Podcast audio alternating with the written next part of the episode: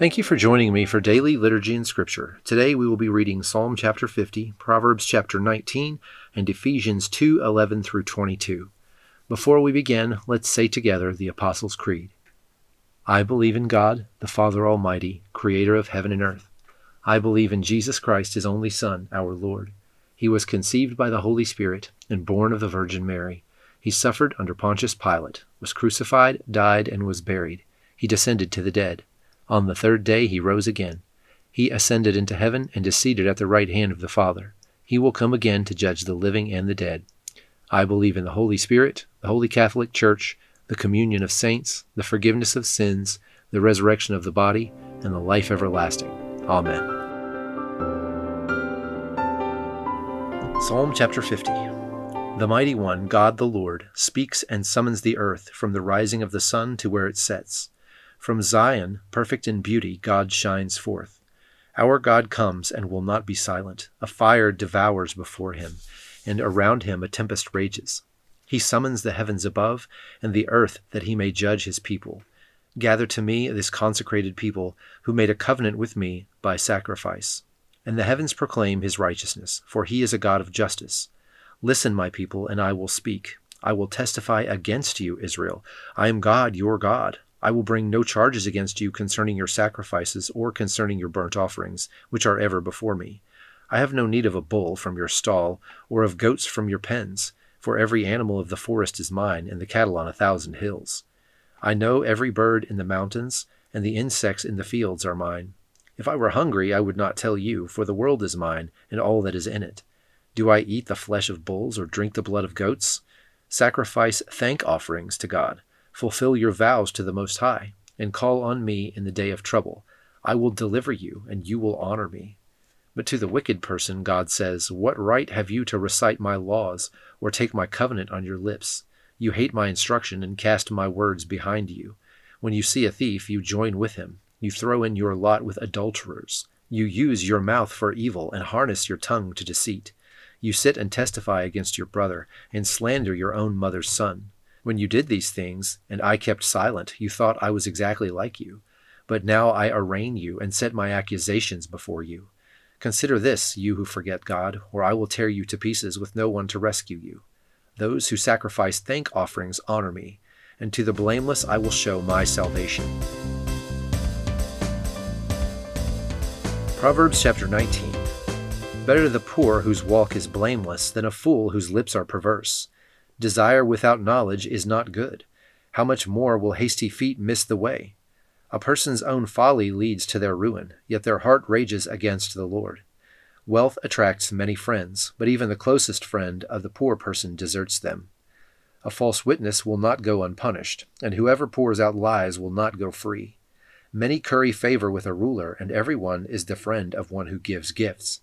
The poor are shunned by all their relatives. How much more do their friends avoid them? Though the poor pursue them with pleading, they are nowhere to be found.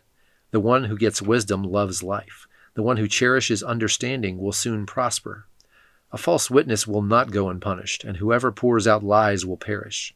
It is not fitting for a fool to live in luxury. How much worse for a slave to rule over princes? A person's wisdom yields patience. It is to one's glory to overlook an offense. A king's rage is like the roar of a lion, but his favor is like the dew on the grass. A foolish child is a father's ruin, and a quarrelsome wife is like the constant dripping of a leaky roof.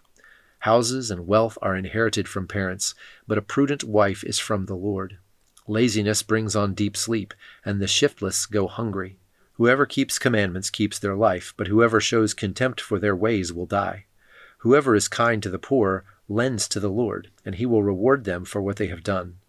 Discipline your children, for in that there is hope. Do not be a willing party to their death. A hot tempered person must pay the penalty. Rescue them, and you will have to do it again. Listen to advice and accept discipline, and at the end you will be counted among the wise. Many are the plans in a person's heart, but it is the Lord's purpose that prevails. What a person desires is unfailing love, better to be poor than a liar. The fear of the Lord leads to life. Then one rests content, untouched by trouble. A sluggard buries his hand in the dish. He will not even bring it back to his mouth. Flog a mocker, and the simple will learn prudence. Rebuke the discerning, and they will gain knowledge. Whoever robs their father and drives out their mother is a child who brings shame and disgrace. Stop listening to instruction, my son, and you will stray from the words of knowledge. A corrupt witness mocks at justice, and the mouth of the wicked gulps down evil. Penalties are prepared for mockers, and beatings for the backs of fools. Ephesians 2:11 through 22. Paul continues. Therefore, remember that formerly you who are Gentiles by birth and called uncircumcised by those who call themselves the circumcision, which is done in the body by human hands, remember that at that time you were separate from Christ, excluded from citizenship in Israel, and foreigners to the covenants of the promise, without hope and without God in the world. But now in Christ Jesus, you who once were far away have been brought near by the blood of Christ.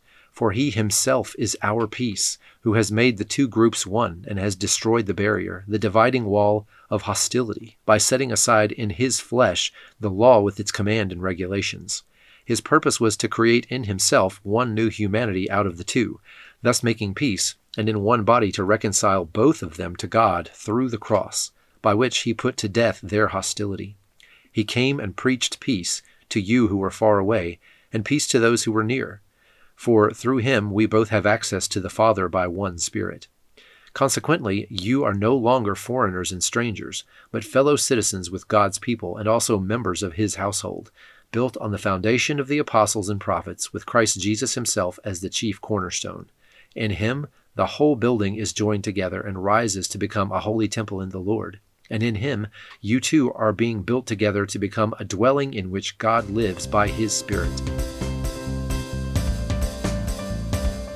Now join me in the Lord's Prayer. Our Father, who art in heaven, hallowed be thy name. Thy kingdom come, thy will be done, on earth as it is in heaven. Give us this day our daily bread, and forgive us our trespasses as we forgive those who trespass against us. And lead us not into temptation, but deliver us from evil. For thine is the kingdom, and the power, and the glory, for ever and ever. Amen.